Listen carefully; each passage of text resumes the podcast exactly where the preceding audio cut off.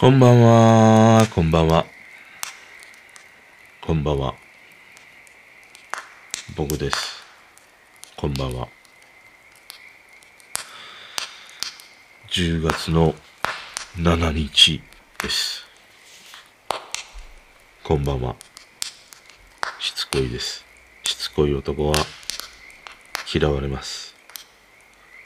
でもこれって本当にそうなのかな？しつこい男は嫌われるって言うけど、諦めない勇気。それを持ち合わせているということでもあるわけだから、人はさ、諦めない姿に感動したり、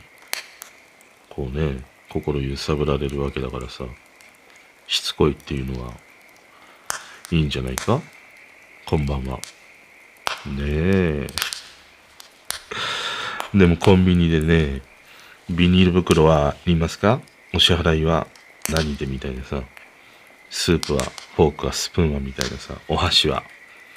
ねえ、あの定型の感じというのは。ちょっとね、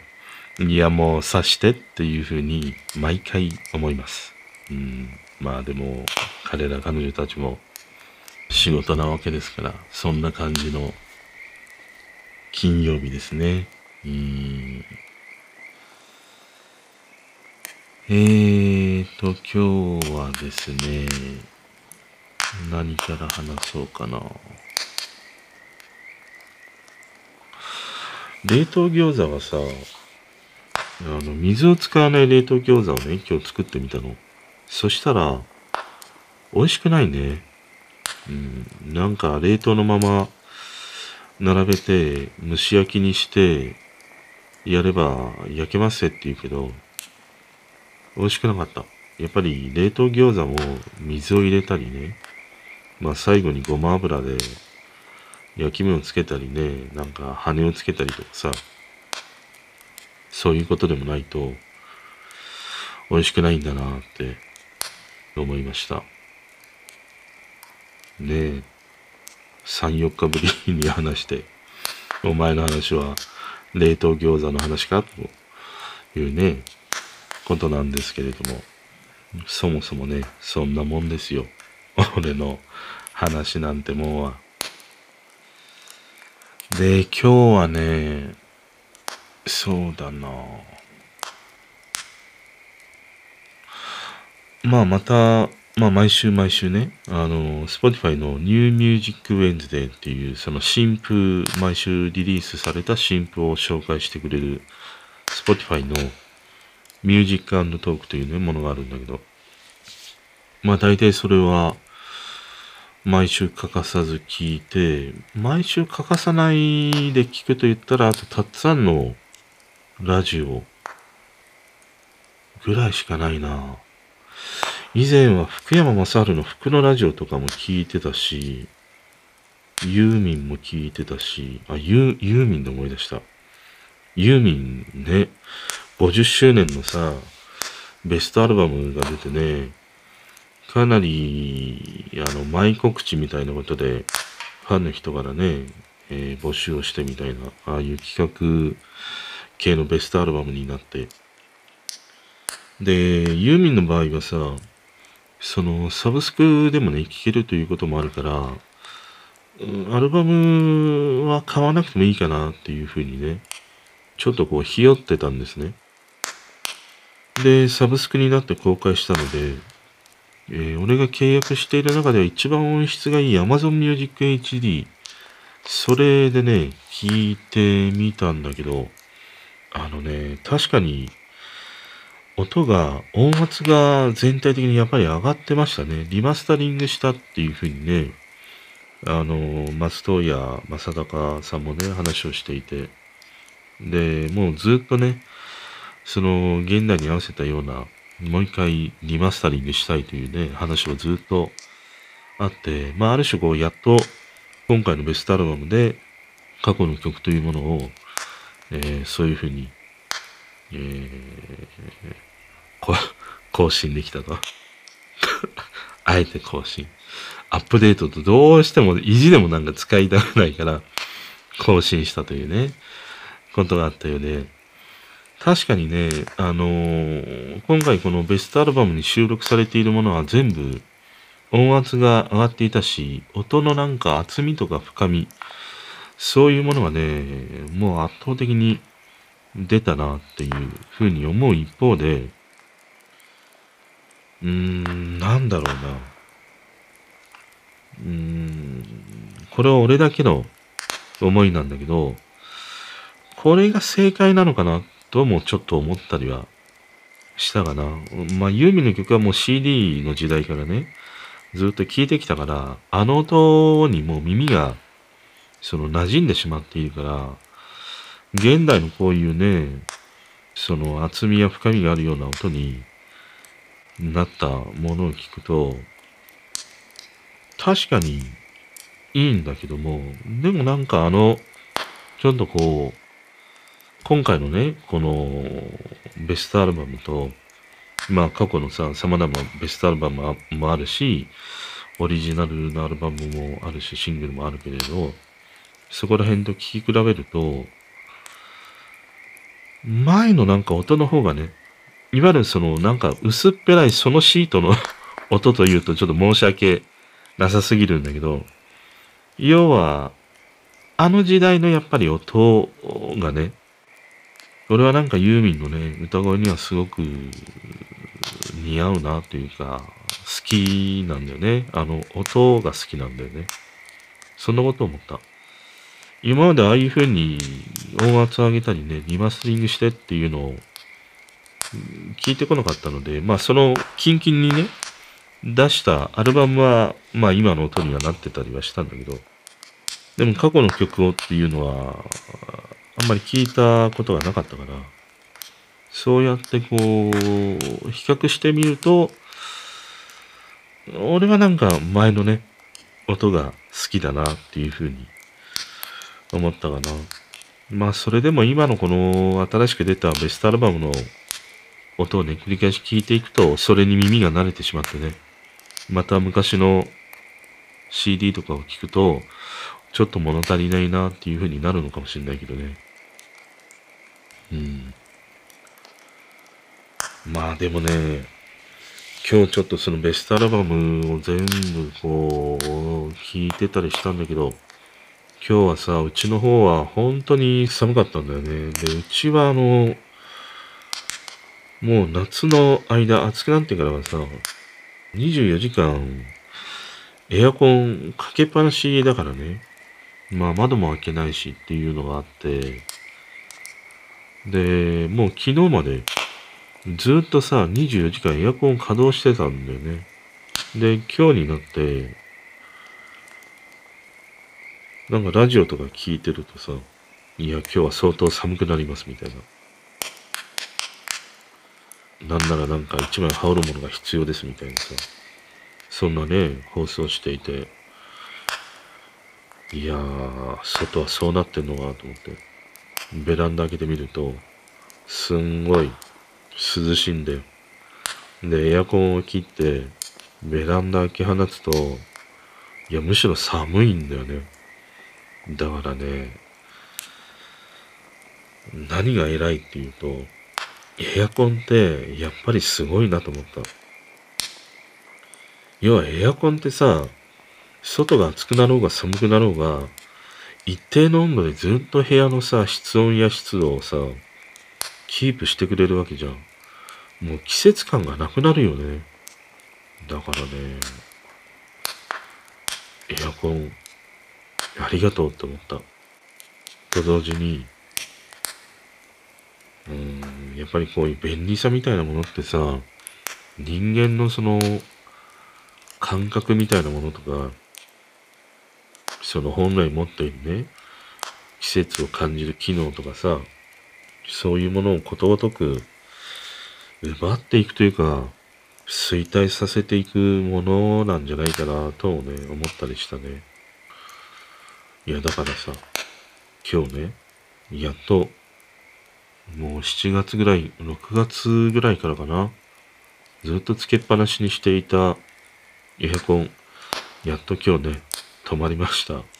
エアコンの進行をね、俺が止めて、いや、やりました。がっちりと。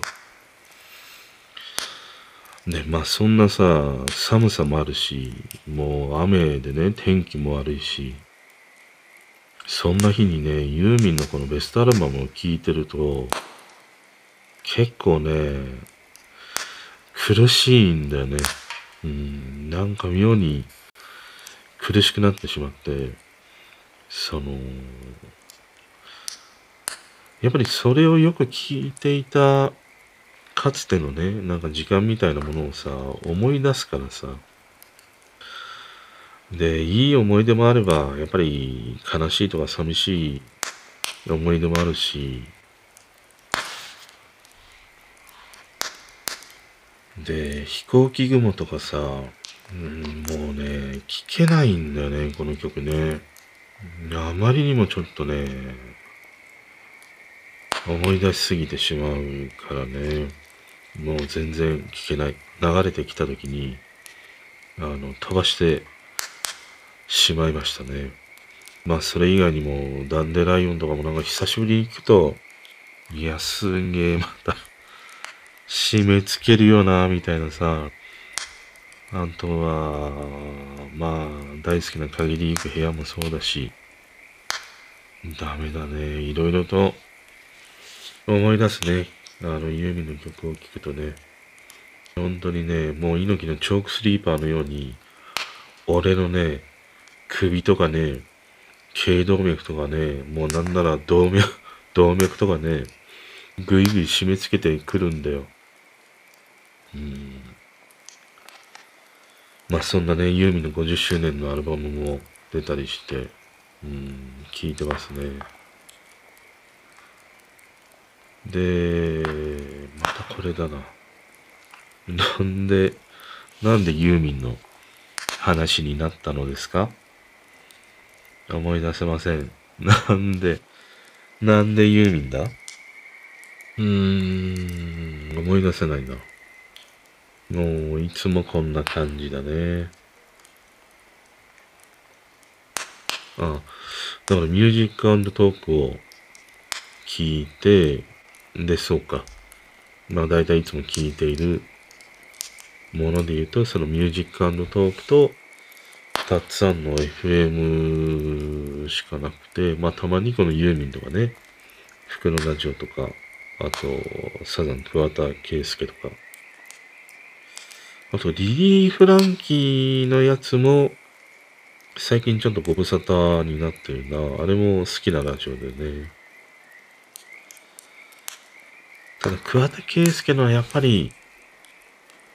あれだね、ちょうどあの、アントニオ猪木が亡くなったタイミングでのオンエアだったりもして、うん、なんか想像していた通り、うん、すごい寂しがってるものがあったね。まあ、猪木に関しては、まだダメだな。なんかすんげえ引きずってるね。珍しく。こんなになんか、遠い存在の人で亡くなって、これだけなんか、心がね、空洞化するっていうのは、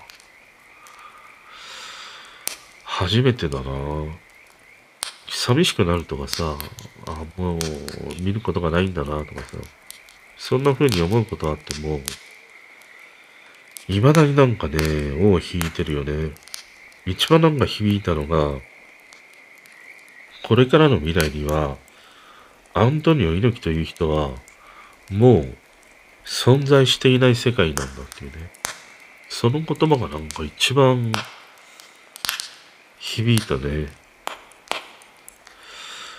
ああ、もうこれからの先の未来には、あの、声とかね、姿が見れないんだなと思って。まあ、猪木はね、未だちょっとダメだな。うん、あんまりこう、真正面からね、向き合うと、やられるね。うん、本当に。うん、ビンタされるわ。もう、YouTube とかさ、なんかああいうのを見ても結構、猪木のさ、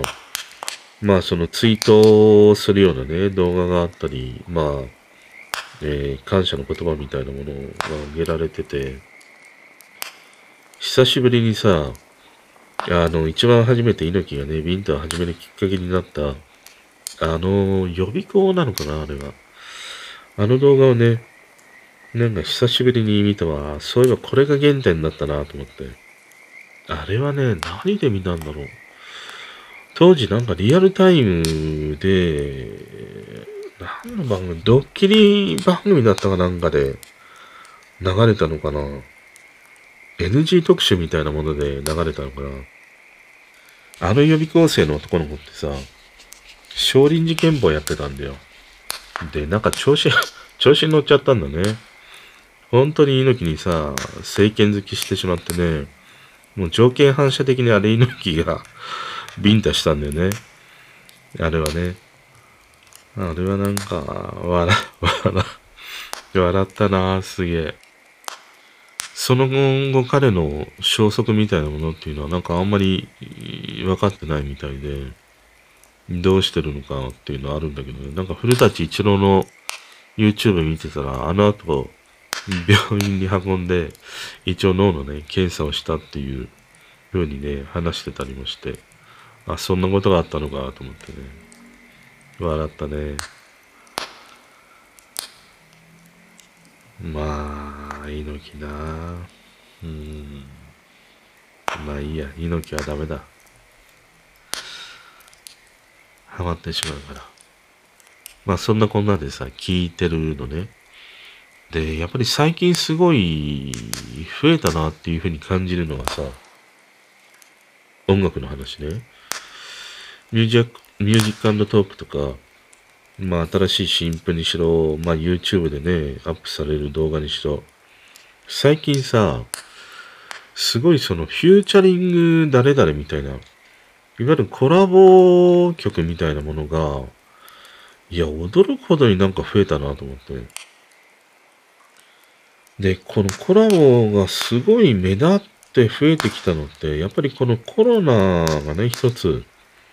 きっかけにあるんじゃないかなっていうふうに思うんだね。結局みんな、ね、繋がれないっていう時に、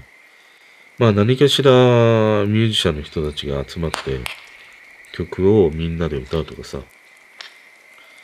逆にそのライブとかも開けないから待っているファンの人たちに向けて、普段見せないようなね、コラボや、えー、歌声というものを送り届けたいっていうさ、楽しんでもらいたいっていうね、そういう思いもあって、コラボがものすごい増えてきたのかなっていうふうにね、思うの。で、本当にフューチャリングどうのこうのって、すごい増えて、で、これって何なんかなと思って。まあ今言ったようにきっかけはコロナにあったとは思うんだけど、だいぶその、なんて言うんだろうな、価値観というのかな、今の世代の子たちのミュージシャンの価値観みたいなものが、ものすごいなんか変わったんだなっていう、そんな印象を受けたんだよね。いわゆる、昭和の時代の、例えば、まあ、A ちゃんなんかすごいわかりやすい感じがあって、いや、俺が一番売れればいいんだ。ナンバーワンになりたい。ビッグになりたい。要は俺が、言わないよ。そうは言わないけど、俺が独り勝ちしたいんだっていう。そういう気概でさ、やっている、歌ってるミュージシャンって、いっぱいいたわけで、もう誰しもが、俺がナンバーワンになってやるっていうね。そういう歌詞が多かった。でもなんか今、この時代って、その一人勝ちを追い求めるのではなくて、みんなで幸せになろう。みんなで一緒に、なんていうの？勝と、勝つ負けじゃないんだよな。みんなで一緒に楽しもう、幸せになろうみたいな。要はその、みんなで一緒にっていうね、そういう考え方がね、あるんだなと思った。すごく。だから誰か一人が一人勝ちすればいいっていうことではなくて、みんなで一緒に売れていこう、のし上がっていこうっていうね。だからフューチャリングが増えて、その、まあ少しだけ前を走っているミュージシャンと、新しく出てきたミュージシャンがコラボしてみたり、また同じようなタイミングのライバルと言われるようなね、存在同士、またレコード会社の垣根を越えてのコラボみたいなものもあったりもするしね。また同時に、あの、富田ラボみたいなさ、まあ、富田ラボは以前からやってたりはするんだけど、大手のね、ああいうプロデューサー的な立場の人が、今のミュージシャンたちを集めて、えー、アルバムを1枚作るみたいなことが、要は、先輩がこう引き上げていくというのかな。あの、一人二人ではなくて、ガバッとね、引き上げていくっていうようなさ、そういうなんか流れがあるなと思って。で、それってなんか、あの、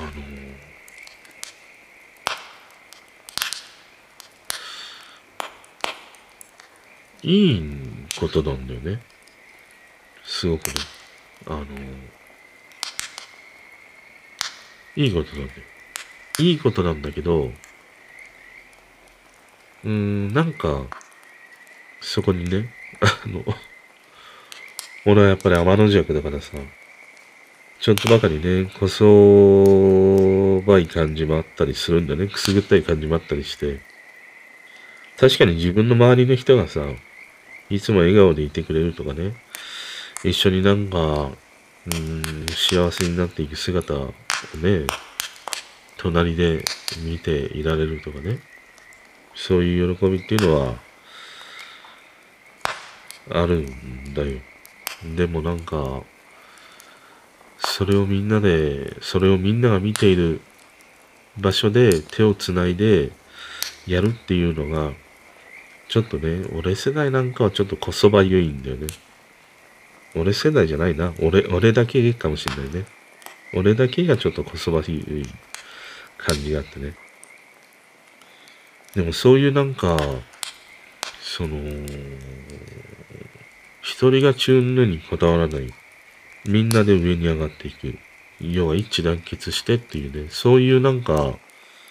ムーブメントみたいなものがね、今の音楽界にはね、すごいあるなっていうふうに感じるね。だから結構横のつながりがさ、みんな強いでしょああいう現象がすごい俺なんかで言うと新鮮だしね、ほんといいなっていうふうに思うね。うん。まあ、やっぱり、なんて言うんだろうな。その、ちょうど、まあ20代ぐらいのことを話していると、その自分が生まれた世代っていうのはもう生まれた時からまあ、とにかくいいことがないみたいな。要は様々な災害にね、毎年何年かおきに見舞われる。で、その度にね、気持ちも沈んでいくし、まあなんなら自分も、あの、被災者としてね、過ごした時間もあるっていうね、聞いたりすると、やっぱりもう、生きていくためには、一人ではもう絶対に生きられないんだっていうのをさ、もう子供の頃から身につけているというのかな、知っているというのかな？要は人はやっぱり協力し、助け合っていかないと生きていけない生き物なんだっていうことをね、もう自然と子供の頃から身につけている世代でもあって、だから割とその一人勝ちして自分だけ良ければウェイみたいな、そういう考え方の人がね、少ないんだろうなっていう。ある種そういう彼ら彼女たちが育ってきた時代背景がそうさせているっていうね、ことをね、思ったりはするんだよね。でも案外それって、特に今のこういうね、ちょっと不安定な時代においては、必要なことでもあるからね。そういうふうに協力して、うーん、少しでもね、より多くの人が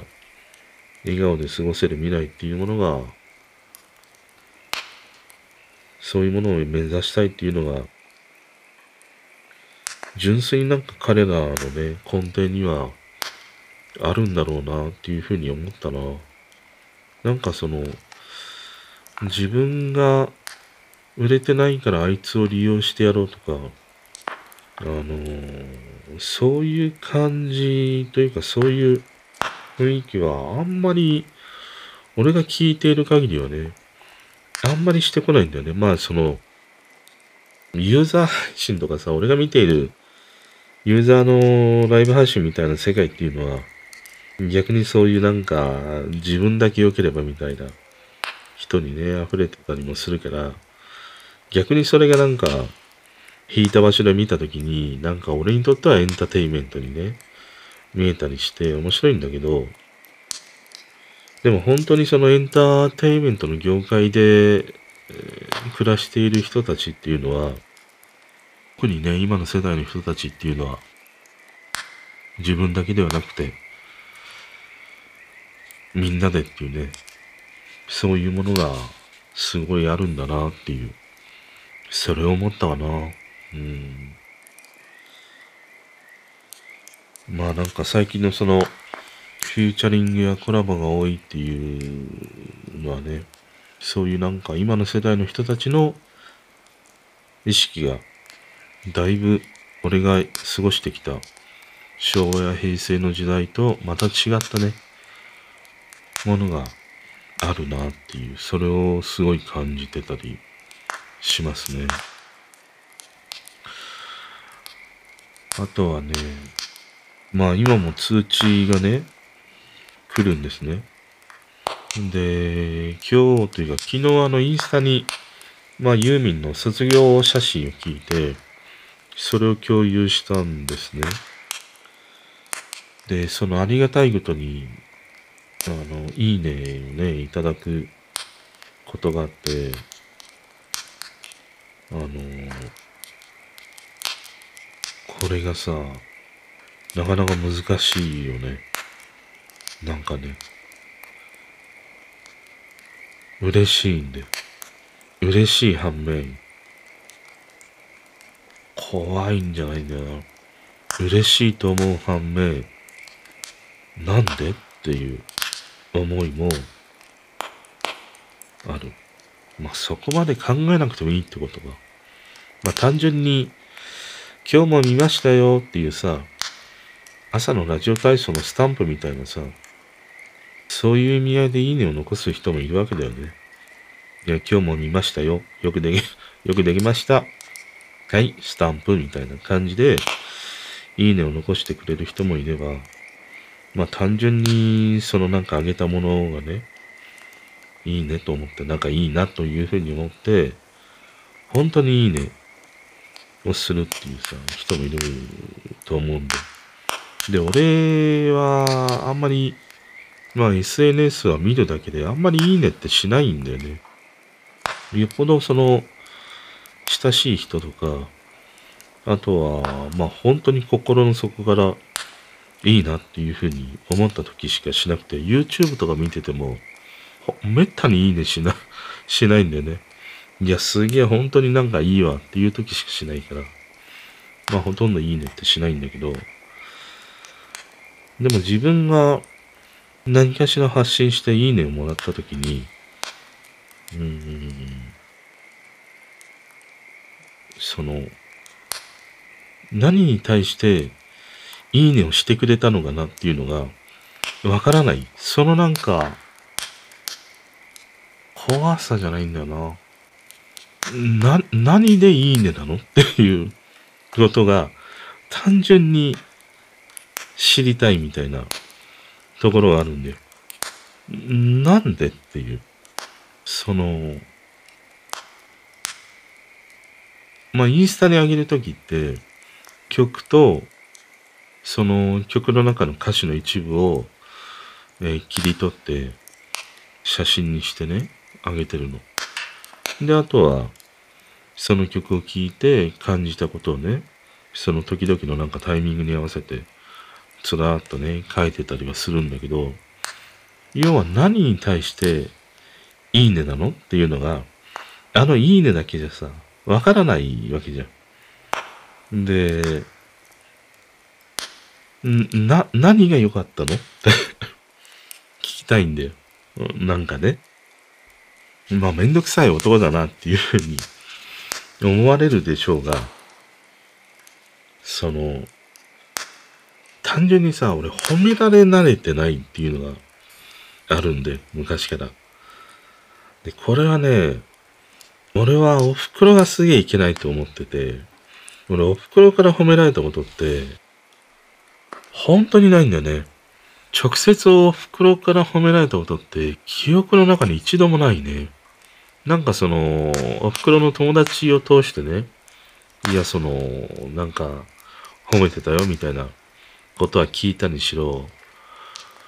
自分の袋から直接なんか褒めてもらったっていう記憶がなくて、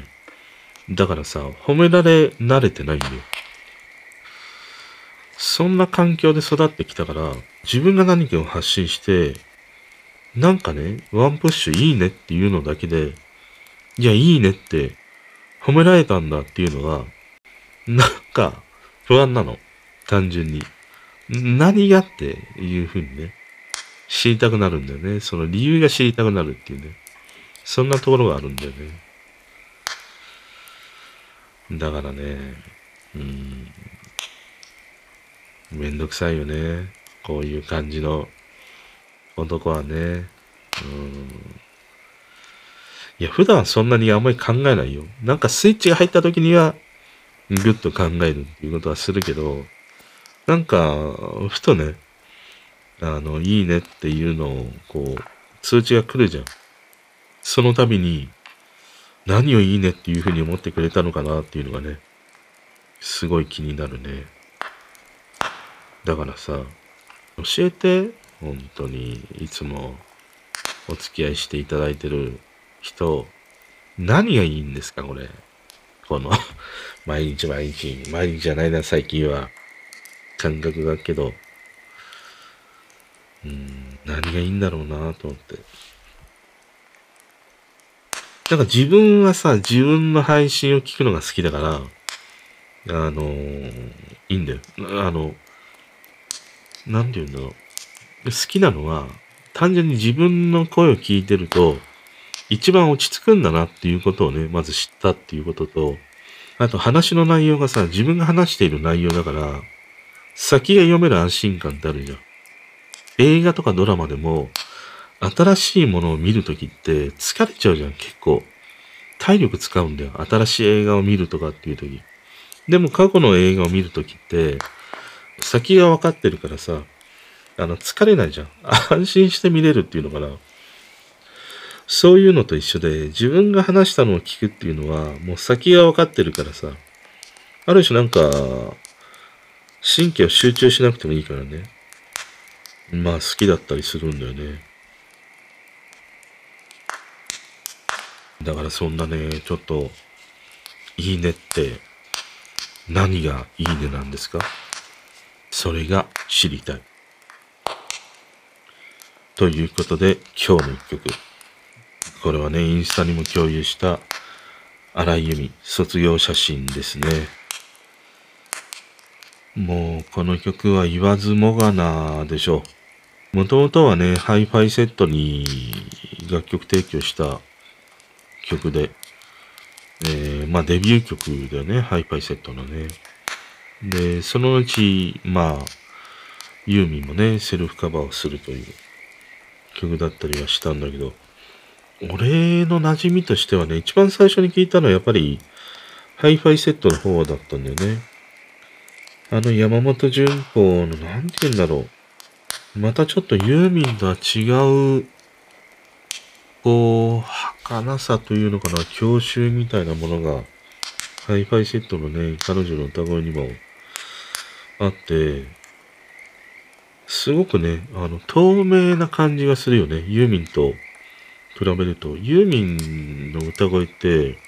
やっぱり F 分の1揺らぎみたいなものがある歌声だから、常になんか、声がさざめいているっていうのかな。波打ってる感じがあるんだよね。要は湖面が常にこう揺れているというのかな。水の波紋みたいなものが常にある。でも一方、ハイファイセットの山本潤子、彼女の声って、もう湖面がさ、シーンとしている感じなんだよね。その違いが、ものすごくあってね。最初俺はこのハイファイセットの方ばかりよく聞いていて、逆に途中からこの荒井由実の卒業写真を聞いて、ちょっと違和感を覚えたほどハイファイセットの方が当時はね、好きでしたね。で、まあ今回この卒業写真ね、ユーミンのこの50周年記念のベストアルバムの中にも収録されていて、それをこう聞いてると、うーん、やっぱりね、思い出すね、この曲はね。うん。で、この曲ってさ、改めてね、こう歌詞を紐解いてみると、ものすごいさ、短いんだよね。今のやっぱり曲ってすごい歌詞がぎゅっと詰まっているというのかな。言葉数が多いというのかな。本当にもう文字がもう巨人首相のようにもうパンパンやでっていうほどにパンパンに詰まっているね。曲が結構多いんだよ。でも、この卒業写真あたり、改めてね、歌詞を見てみると、今の曲のもう3分の1ぐらいなんだよね。フルでもね。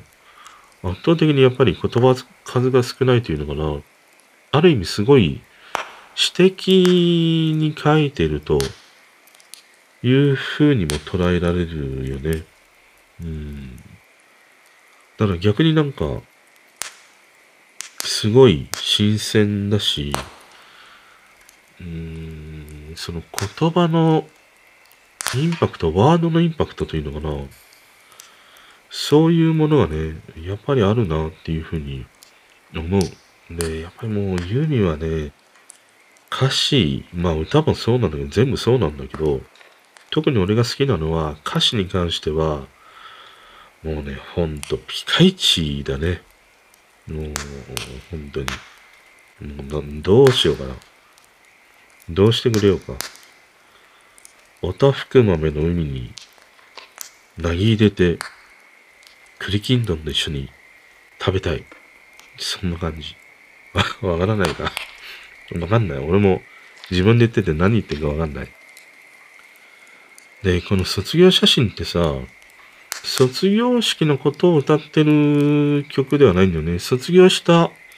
後のことを歌っている曲で、まあその卒業写真をね、眺めながら、まあかつてのその時代をこう思い出すというのかな。そういうものだったりもするんだけど、特にね、俺今回これ読み返してて、一番ラストフレーズがね、人混みに流されて変わっていく私はあなたは時々遠くで叱って、あなたは私の青春そのものっていうね、フレーズで終わるんだけど、やっぱりね、あの、大人になるほどさ、叱ってくれる人って減っていくじゃん。どんどんどんどん。で、やっぱりね、叱ってくれる存在って、すごい必要なんだよね。で、それがわかるのって、ある程度やっぱりなんか、大人にならないとわからないことで、もうガキのさ、クソガキみたいな時っていうのは、いや、叱られるとさ、いや、何言ってんだこのおばちゃんみたいな。そんな気持ちしかないわけじゃん。もう叱ると怒る。もう区別つかないからさ、子供なんか。叱るとね、怒るってもう全然違うんだけど、でも子供からするとさ、叱られるも怒られるも一緒で、一緒くたなんだよね。でもそれがどんどんどんどん大人になるほど、そういう叱られることもなくなり、叱ってくれる人もね、減っていき、結局なんか、すべてをこう自分で判断しなければいけないみたいな、間違えたことをさ、すると、もう自分で修正するしかないっていうね、ことになっていくっていうさ、うーん、なんかね、ある種その大人になるって、なんかすげえ青っぽいことを言うんだけど、ま、ちょっと寂しいことなんだなっていうふうにも思ったりしたな。要は構ってくれる人がいないっていうね。だから、すごい重なるのはやっぱり、猪木のね、まあ最後の言葉みたいなものでさ、YouTube に上がっていたものがあって、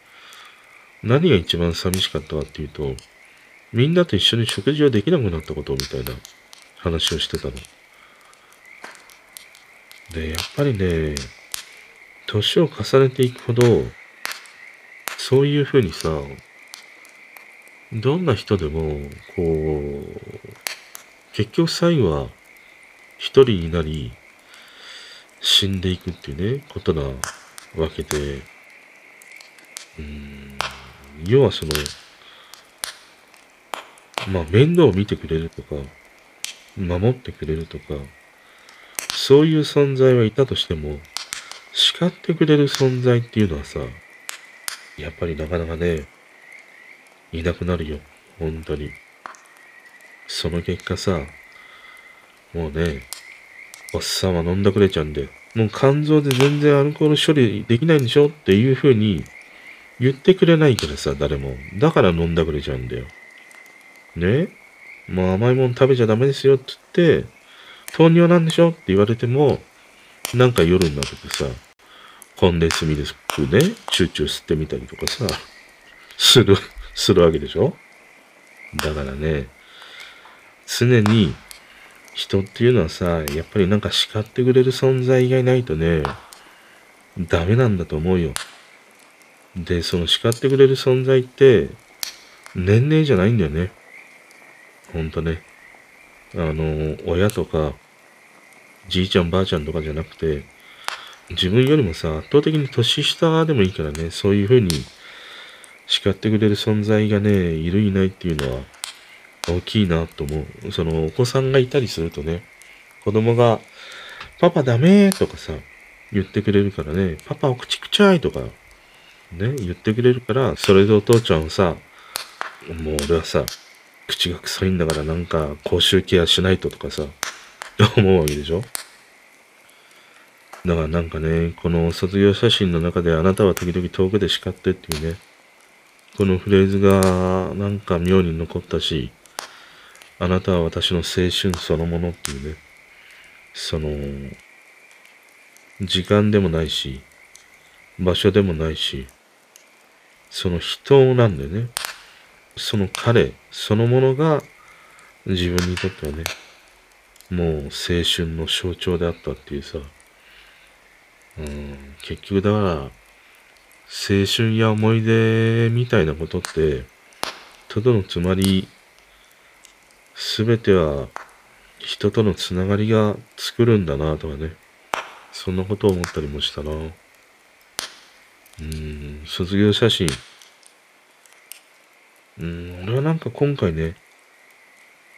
やっぱりちょっと猪木のこととも重なって、なんとなくこの卒業写真っていうものがね、ぐっと入ってきたりはしたんだけど、全くこの卒業シーズンとはね、関係のない時期に改めてこの曲を聴くと、うん、ちょっと苦しくなる歌だなと思いながら聴きましたね。ちなみにね、俺の時代も、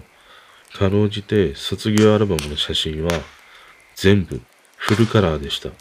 もう総天然色でしたから。ね、モノ、モノクロじゃありませんでしたから。ということでね、今日の一曲は、荒井由実、卒業写真のね、話をしてみました。ということで、それぐらいかな。あとなんか話したいことでちょっと拾っていこうか。まあやっぱりさ、あれだよね。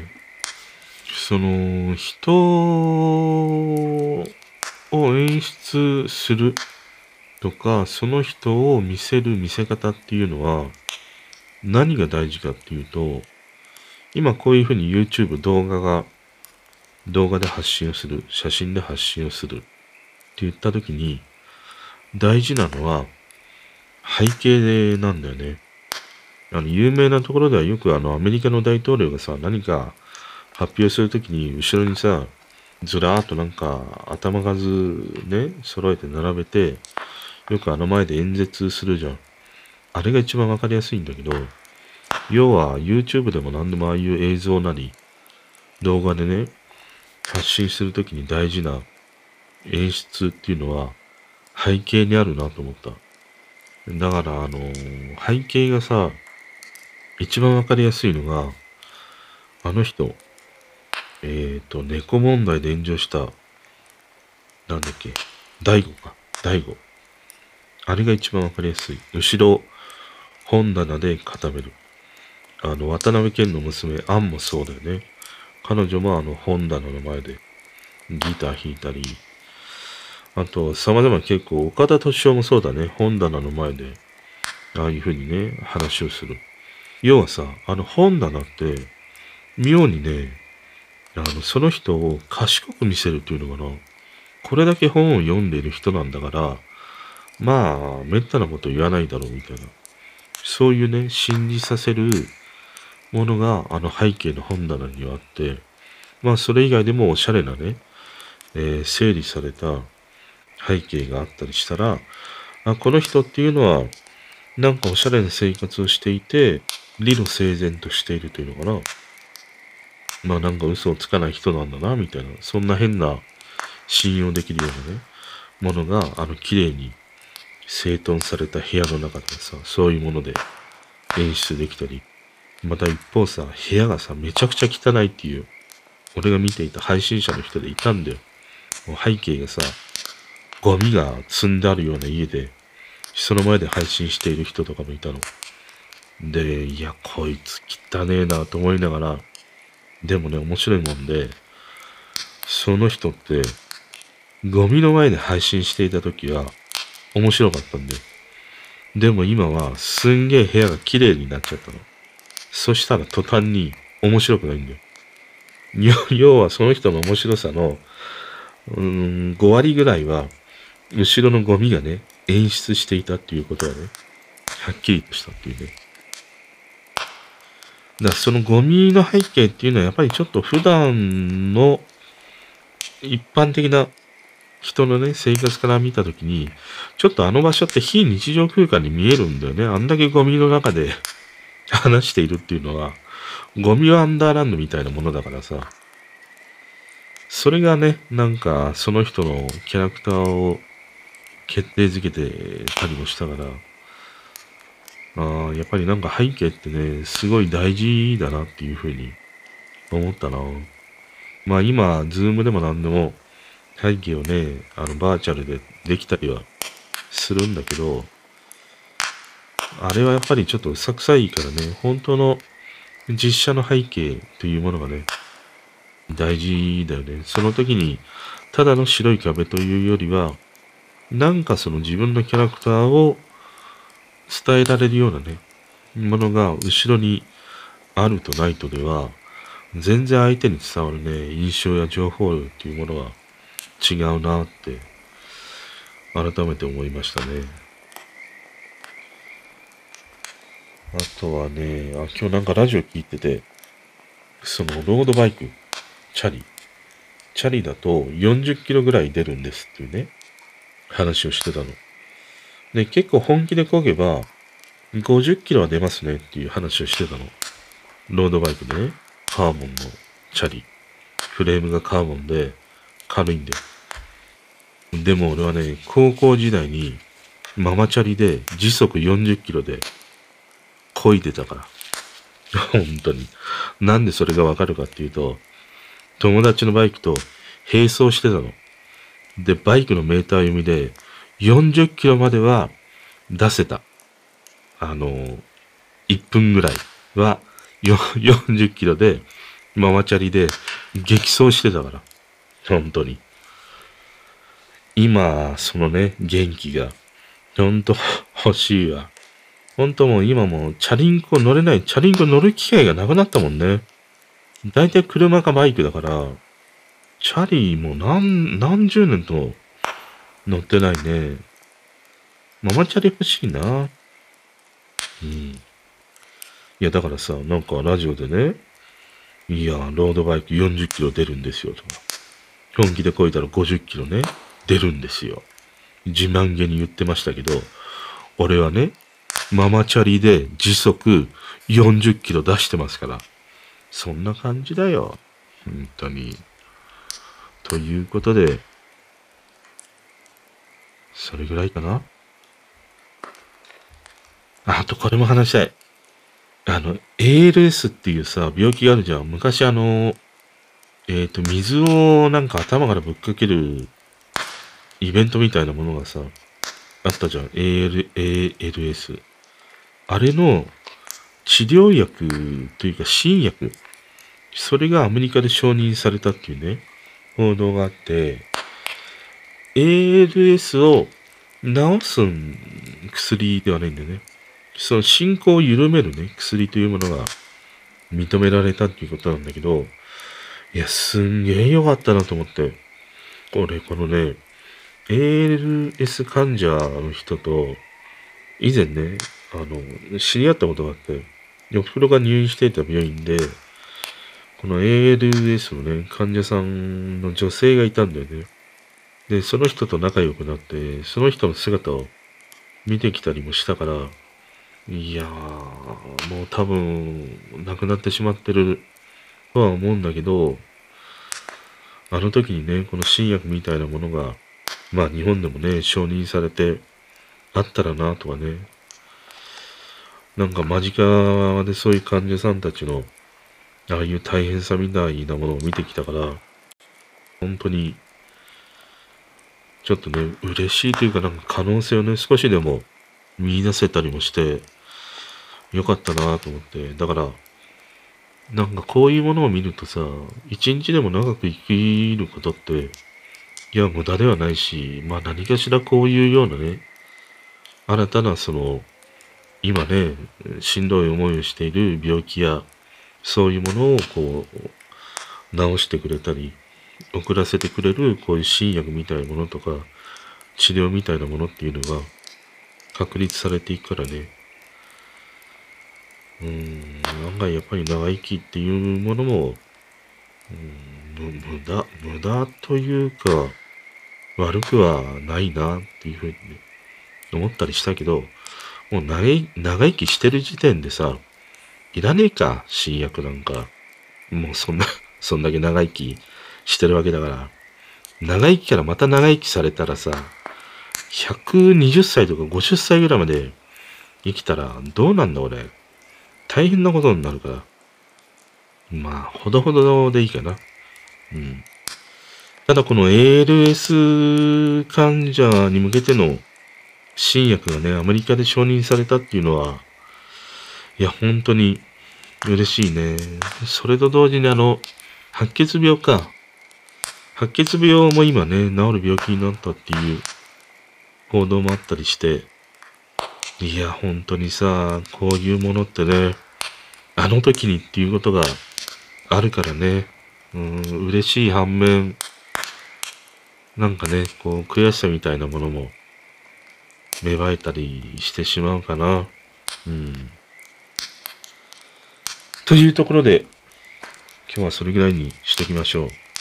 う。ね冷凍餃子の話から始まって、ALS で締めるって、大人だよ、これが。これが、大人だから、本当に。叱って誰か、俺を叱ってください。あ、叱るだけじゃなくて、いいねの理由を教えてください、本当に。ということで、おやすみなさい。